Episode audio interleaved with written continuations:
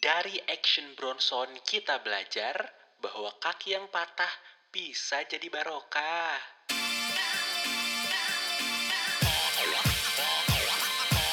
Eyo, eyo, eyo, what up? Apa kabar semuanya? Uh, semoga salam super. Anjir. Selamat hari Senin. Uh, thank you banget yang udah ngedengerin dari episode satu. Thank you banget, uh, soalnya berkat dukungan kamu sebagai mas dan mbak pendengar podcast Hidangan Pembuka, podcast ini bisa menjadi podcast nomor satu untuk kategori T V dan film di Indonesia untuk periode tiga puluh hari terakhir di Apple Podcast menurut podstatus dot com. Gokil, tepuk tangan dulu dong. Ya. Yeah. Anjing, nomor satu dalam T V dan film, anjing, gue gak nyangka sih. Ya, ngomong-ngomong tentang T V dan film, di episode ini gue pingin ngebahas sebuah sosok dari New York City. Huh, huh. Yang kalau dilihat-lihat ya, dia hidupnya tuh kayak film juga nih. Jadi Action Bronson ini adalah seorang chef, sekaligus rapper, sekaligus penulis buku, T V presenter, pelukis juga. Dan bulan-bulan kemarin pas gue buka Twitter, gue dikagetkan dengan kabar kalau Action Bronson ini baru memulai debutnya sebagai pegulat profesional. Pegulat profesional, men. Kayak The Rock dan Batista, anjir. Gila ya. Dia ngegoreng makanan jago, goreng rapper-rapper lain di mikrofon bisa, ngegoreng orang juga di ring gulat sekarang bisa nih. Anjir. Tapi ya, eh, disadari atau tidak, semakin gue tahu tentang Action Bronson tuh gue semakin bersyukur gitu. Soalnya untung banget nih nyokap gue tuh gak kenal dia. Anjir. Coba kalau kenal, nyokap gue pasti udah, "Oh put, lihat tuh Action Bronson. Masak jago, nge-rap jago. Anak mama kenapa sih gak gitu?" Ya. Nyokap lo gitu juga gak? Aduh, anjir. Nyokap gue sih enggak ya untungnya. Enggak sering maksudnya. Ya. Bercanda deng. Gue gak mau ngebecandain mamah gue. Pokoknya turuti dan sayangi ibumu ya. Uh, gue barusan banget uh, tersadarkan ya. Karena ada sebuah kejadian yang menimpa gue tadi sore. Kan e, nyokap gue tuh nyuruh gue ya buat beli makanan kucing. "Put, beliin makanan kucing." Terus gue jawab, "Enggak." Eh, kenapa suara gue gitu juga? "Enggak, orang mau lari." Terus gue lari lah kan. Stretching, stretching, stretching. Terus mulai lari. Nah, lima belas menit setelah gue lari, aing tikusruk, anjing, gue jatuh. Gue padahal apa ya, kayak ngelewatin polisi tidur biasa yang udah gue laluin sel- selama puluhan kali kali. Dan apa ya, mungkin gitu ya, karena gue menolak suruhan ibu gue, jadi gue jatuh tersungkur gitu ya. Hararideng, mararehong, berdarah-darah tangan gue. Ini sampai sekarang aja megang mic tuh perih anjing. Jadi ya, pesan moralnya turuti dan sayangi ibumu. Tapi ya balik lagi ngomongin ibu-ibu. Gue sih yakin ya, dulu ibu-ibu yang tetanggaan sama Action Bronson di New York pas masih bocil tuh gak ada yang ngebanding-bandingin ya sama sama beliau. Kalaupun ada tuh gue yakin itu sebagai bentuk bersyukur. Soalnya Action Bronson ini tuh waktu kecil, meskipun dia sekarang tuh kelihatan kayak multi talented banget gitu ya, dia pas kecil tuh dia bocil kematian, men. Dia tuh kayak anak setan, anjing. Kelakuannya tuh kayak dajal banget. Masya Allah. Action Bronson pas bocil itu adalah tipe yang sejauh mata memandang ada makanan, Action Bronson akan datang untuk melahapnya. Separah itu gitu. Saking parahnya, makanan-makanan yang ada di rumah dia itu semua diumpetin anjing sama mamahnya. Disembunyiin di oven. Ada keju di lemari baju, terus di kamar mamahnya juga nyembunyiin barang gitu. Separah itu gitu. Gila, makanya dia pas kecil tuh cabi banget. Tapi ibunya tuh gak bilang dia cabi. Dia uh, bilangnya hefty sama husky gitu. Dia nggak, si ibunya tuh nggak pingin bilang si Action Bronson itu gendut gitu. So sweet banget kan. Terus juga kelakuan pas dia bocil yang paling absurd itu bukan absurd sih. Ini ini jorok anjing. Lo baik masa masa Action Bronson tuh pas kecil main-main sama tai anjing. Tai beneran anjing, feses. Itu kan sebenarnya tanda-tanda psikopat ya anjing, kayak enggak ada lah anjing manusia normal main-main sama tai anjing. Jadi main-mainnya kayak gimana? Main-mainnya tuh dia nih bakal boker di Subway, Subway sandwich. Dia tuh bakal ini apa? Ngelumurin tai gitu di gagang pintu anjing, kepegangannya anjing. Itu itu demi bahan ketawaan aja anjing. Orang gila kan. Pas dia kecil anjing. Tapi mau gimana lagi ya anjing, maksudnya dia tumbuh besar di New York gitu, bukan di sekolah pelita harapan gitu kayak Niki gitu. New York tuh kan mohon maaf ya, tapi kata orangnya langsung gitu yang tinggal di sana itu adalah sebuah kota yang dipenuhi oleh kegilaan gitu.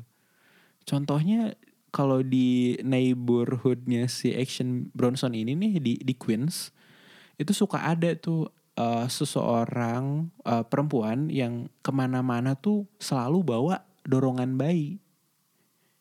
Tapi plot twist, di dalam dorongannya itu bayi-bayian anjing, alias bayi palsu. Mereka dia bakal apa strolling around neighborhood itu bawa bayi palsu di strollernya itu. Itu chaotic sih. Action Bronson sempat cerita gini nih di bukunya. Jadi di Queens, balik lagi di Queens New York, itu bakal ada uh, cowok dan cewek di sana yang kalau jalan tuh bukan pakai telapak kaki tapi pakai jari anjing. Pakai ujung jari anjing, kayak Michael Jackson. Hihi. Cah. Anjing. Cah. Michael Jackson, eh Michael Jackson. Michael Jackson kalau abis ngopi gitu ya. Terus uh, ini juga apa ya? Gue baru baru lihat nih kemarin di Twitter beberapa minggu yang lalu, ini ada ada video yang captionnya kalau nggak salah tuh just an usual day in New York. Terus si videonya tuh ya biasalah si orang-orang New York being a New Yorker gitu ya. Uh, adu mulut lah gitu. Ada satu nih mas-mas gede pesepeda gitu, bawa backpack, terus dia adu mulut sama lima atau enam orang di dalam Subway, toko sandwich itu. Anjing, kenapa ya orang-orang New York selalu ada di Subway. Terus uh, berujunglah pada baku hantam nih, tapi yang dihantam duluan tuh si mas-mas pesepeda ini sama uh, lima orang itu, dikeroyok, das das das das das, dipukulin tuh. Tapi anehnya si mas-mas pesepeda ini tuh gak tumbang ketika dipukulin. Malah gestur badannya tuh sehabis dipukulin kayak, demi apa lu segini doang tenaga lu, sambil tangannya tuh gitu kayak melecehkan gitu anjing. Terus menurut gue ya si kelima orang ini tuh sama sekali tidak street smart ya anjing. Maksud gue ketika ada orang dikeroyok dengan tenaga sebesar itu dari lima orang yang berbeda gitu ya, terus dia gak tumbang, itu artinya orang yang ditonjok itu kan superhuman ya. Maksudnya dia apa ya, atletik dan freak lah. Maksudnya dia kuat banget gitu, tenaganya tuh segede Brock Lesnar kali ya. Harusnya mereka nangkep sinyal itu sih dan mulai lari dari sana gitu. Tapi pas abis mukul tuh mereka malah mundur bareng-bareng gitu, kayak aneh banget ya anjing. Abis itu sinyal kedua yang menurut gue harus bikin lo mulai lari adalah ketika si mas-mas pesepeda ini tuh bersiap-siap untuk mengeluarkan sesuatu dari tasnya. Jadi tasnya dia lempar ke lantai, terus settingnya dibuka, terus dia buka kobok-kobok gitu. Itu anjing menurut gue kalau lo ngeliat itu lo harus mulai lari sekenceng-kencengnya sih. Asli. Lo kayak lo mau kena tembak apa gimana gitu. Tapi docelok banget anjing, grup ini tuh nggak lari anjing, mereka malah diem jadi patung gitu kayak eh. Dan mas Mbak pendengar tahu apa yang terjadi kepada patung? Ya betul, mereka dipahat. Mas-mas pesepeda tadi itu ngeluarin kapak dari tasnya, anjing. Kapak. Terus dia tuh ngibas-ngibasin kapak itu ke meja, terus kaca-kaca yang ada di subway, semua dia dia ancur-ancurin, anjing. Tapi ya untungnya si kapaknya tuh nggak dipakai ke orang ya, cuma ke perabotan doang. Tapi anjing lucunya tuh pas si mas-mas itu lagi kapak spree gitu ya, tebang sana tebang sini, dia teriak-teriak I'm New York, New York gitu. Anjing aneh banget. Itu itu kenapa sih orang-orang New York kayak gitu anjing? Gue nggak pernah tuh lagi ngantri jajan seblak ya, terus ada teteh-teteh yang teriak gitu Aing Bandung, eh di Gede Bage juga nggak ada pernah tuh. A A A lagi cari dikis gitu ya, thrifting, Aing Bandung bro, nggak ada yang gitu gitu. Ini orang-orang New York kenapa ya? Dan mungkin uh, karena kelakuan Action Bronson pas bocil tuh kayak dajal ya. Jadi Action Bronson ini tuh dipercayakan sama nyokapnya buat naik bis sendiri semenjak umur delapan tahun. Anjing gila banget ya, umur delapan tahun udah disuruh naik bis sendiri anjing. Di Jakarta aja udah P R, ini di New York gitu, New York gitu. Kalau ketemu mas-mas yang bawa kapak tadi gimana coba? Bronson, eh enggak ganti suara. Bronson, kamu beliin mama donat ya. Nih uangnya. Oke mah, kembaliannya buat aku ya. Anjing, taunya pas balik yang bolong bukan cuma donatnya doang anjing. Kalau ketemu mas-mas tadi. Tapi New York lah yang ternyata menjadi sumber kepercayaan diri Action Bronson. Itu kalau kata dia di bukunya yang berjudul Fuck It, I'll Start Tomorrow. New York lah yang bikin dia ngerasa street smart, ngerasa pede gitu ya. Yang ini mungkin dibantu juga gitu sama culture di sana yang suka adu ngomong sampai panas banget tapi uh, gak sampai melayangkan tinju nih. Biasanya gitu. Kecuali lo dihajar, tangan lo tuh harus lo sakuin secara baik-baik gitu. Kata dia gitu. Sebagai New Yorker ya, lo harus punya banyak amunisi, comeback, dan jokes-jokes gitu. Supaya lo gak diremehin. Menurut Action Bronson gitu. Apalagi kalau lo target yang mudah untuk dilecehin. Dalam tanda kutip. Seperti Action Bronson. Kenapa? Karena dia terlihat endut dan terlihat berbeda. Apalagi karena dia imigran dari Armenia kan. Jadi ya uh, dia berterima kasih banget sih sama New York. Meskipun kota itu chaos gitu. Karena pada akhirnya itu ngebikin dia menjadi pede. Ngebikin dia jadi sangat articulated. Dan ngebikin dia menjadi seorang rapper. Ada penggalan paragraf dari buku dia yang menurut gue menarik banget. Energinya gue suka banget. Gue coba bacain ya. Kata dia gini. In New York, you have to find your voice. There will always be people that think they will outvoice you, outtalk you. So you gotta gun your way through this fucking world. Because motherfuckers wanna ice you. Motherfuckers wanna ice you cold, you know. So you gotta let them know you're here to stay. You gotta let them know you're nice. You gotta let them know you're not going to put up with any of the bullshit. Sheesh, hot fire, bruh. Gimana? So far lo pingin pindah ke New York gak? Tapi ya menurut gue orang-orang di New York tuh ada apa ya, memiliki keberuntungan gitu ya, karena makanan di sana tuh sangat beragam gitu ya. Lo ada Jamaican food, ada Chinese food terjual dengan gampang, ada Dominican food, suka ada Colombian food festival, segala macam tuh ada di New York gitu. New York yang lekat gitu ya dengan budaya kuliner mungkin juga melatar belakangi kecintaan Action Bronson terhadap makanan gitu. Dia selain itu apa ya, dia punya restoran juga nih ternyata si keluarganya gitu. Dan dia sempat jadi chef di sana. Dan ternyata kerjanya di sana itu cukup berat anjir. Dia kerja selama enam hari seminggu. Masuk sebelas tiga puluh, cabut tengah malam. sepuluh tahun kayak gitu dia kalau enggak salah. Jadi dia masuk ke situ ya bukan serta merta karena jalur ordal doang gitu ya, tapi dia tuh serius banget sampai pernah masuk ke culinary school meskipun enggak lulus gitu ya. Tapi ya gak apa-apa gitu anjir. Soekarno juga gak lulus S D. Megawati juga gak lulus kuliah gitu. So what? Dan ini nih ada kejadian besar saat dia menjadi chef ya.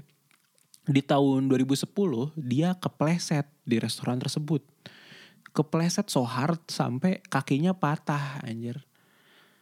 Insiden tersebutlah yang membuat dia tuh gak pingin lagi kerja di dapur. Pas patah, dia gak mau lagi jadi full time chef. Dan anehnya, dia pingin jadi full time rapper. Anjir, absurd banget kan? Yang bikin tambah absurd lagi adalah pas dia udah terkenal jadi rapper ya, sampai ikutan celebrity softball game, lutut dia cedera tuh di game itu. Meniskusnya robek. Terus pas robek ya dia depresi dan dia mulai ngelukis gitu. Pertanyaan gua, ada apa dengan cedera? Kenapa bisa segitunya ngebolak-balik inter seorang Action Bronson gitu ya? Ini anjing cedera dan patah tulang itu buat orang New York kayak sholat istiqoroh kali ya. Menentukan nasib dan pilihan anjing. Keren banget. Terus juga dia sekarang aktif bergulat anjir. Respect banget. Kalau di bukunya tuh dia cerita nih. Dia sama keluarganya suka nonton tinju bareng. Suka nonton W W F bareng. Sekeluarga gitu. Reriungan. Guyub. Nah sekarang dia main gulat. T- uh, tapi bukan solo. Dia mainnya tag team. Berdua gitu. Jadi di satu ring ada empat. Ada empat pegulat gitu. Nah, yang menjadi lucu tuh adalah ketika gue ngelihat partnernya si Action Bronson anjing. Bentukannya tuh kayak kayak Dilan TikTok, hanya bukan Dilan Iqbal Ramadan. Lo tau kan Iqbal Iqbal TikTok yang yang suka yang itu. Aduh ya Allah, itu kan kontras banget ya dibanding Action Bronson yang gede. Ini tuh parternya kayak mau joget pargo ya anjing. Aneh banget, absurd banget.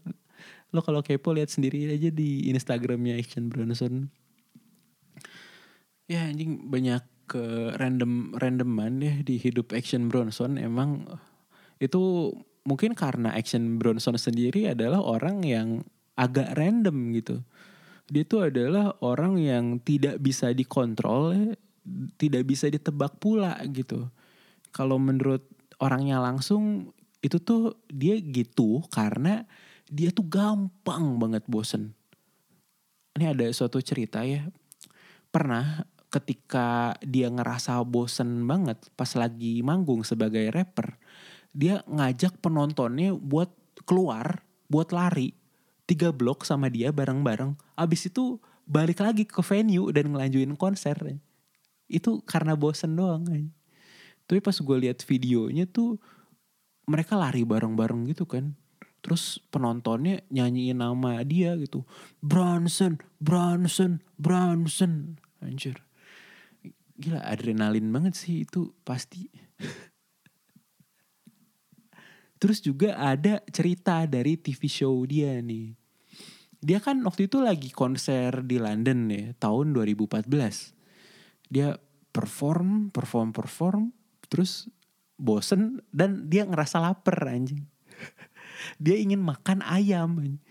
Terus kan pas di perform dia tuh bugil ya. Dia dia cabut aja gitu keluar venue sambil bugil, keringetan. Nanyain fans-fansnya sama orang-orang random.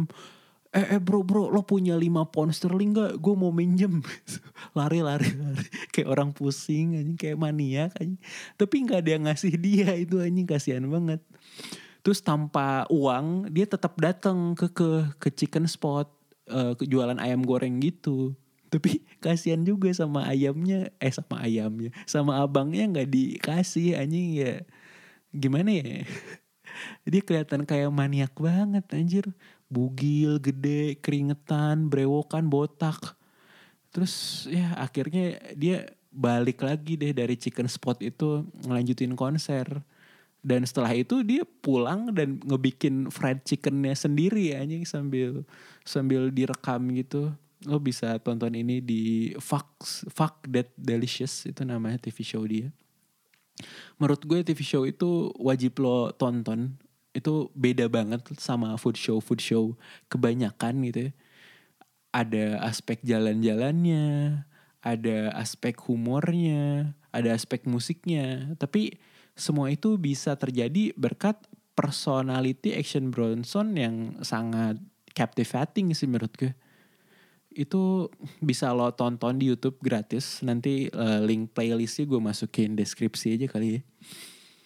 Terus ada nih satu episode Fuck That's Delicious yang gue ingat, dimana si Action Bronson ini kan abis makan sundae gitu ya, gede banget. Lo pasti bisa relate lah ya, namanya makan sundae segede gaban itu pasti bahagia lah ya.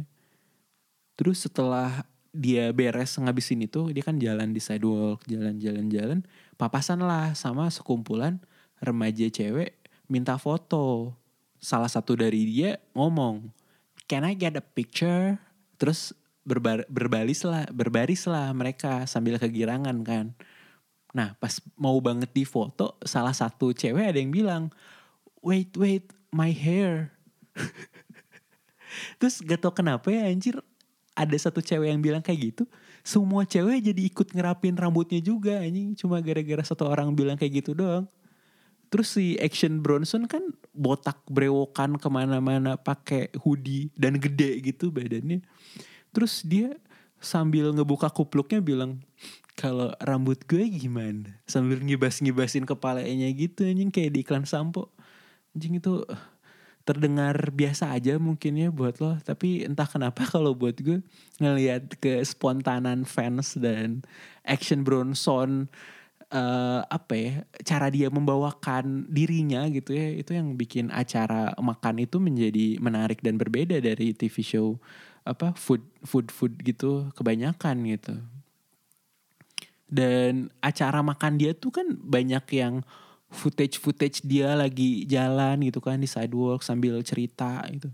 Kadang dia kalau lagi ngejelasin apa gitu ya ke kamera, terus tiba-tiba dia bakal minta jeruk aja ke orang random yang lagi ngelewat, yang lagi ngelewat. "Yo, can I get a piece of that orange?" Serandom itu anjing si food show dia. Terus juga ada nih episode di mana dia ngelakuin collaboration beer gitu sama New Yorker lainnya. Sebenarnya sih rapper bikin minuman itu nggak aneh ya. Kan Jay-Z itu punya wine namanya Ace of Spade. Terus Puff Daddy juga punya. Nah, tapi si Action Bronson ini tuh saking cintanya sama makanan, dia sampai bikin brand olive oil sendiri anjir. Maksud gue Ibu Siska ataupun Chef Juna aja enggak gitu loh. Nah lu kok bisa-bisanya anjing bikin olive oil. Ini ajaib banget nih, nih orang ya Allah Akbar. Keja- keajaiban lainnya tentang Action Bronson juga ini ada nih. Jadi selama pandemi kemarin dia tuh berhasil nurunin badannya sebanyak seratus dua puluh tujuh pounds. Anjir itu setara lima puluh tujuh kilo anjir. Itu dalam sembilan bulan doang anjir. Dia curhat gitu di podcastnya Joe Rogan. Terus gue kaget pas pertama kali denger, hah anjing itu banyak banget. Gue aja pas S M A cuma lima puluh lima kilo anjing, ini kok bisa gitu. Nah terus gue kan ya baca seminggu ini ngebaca buku dia kan, di ya itu yang tadi judulnya apa uh, Fuck Fuck It, I'll Start Tomorrow gitu.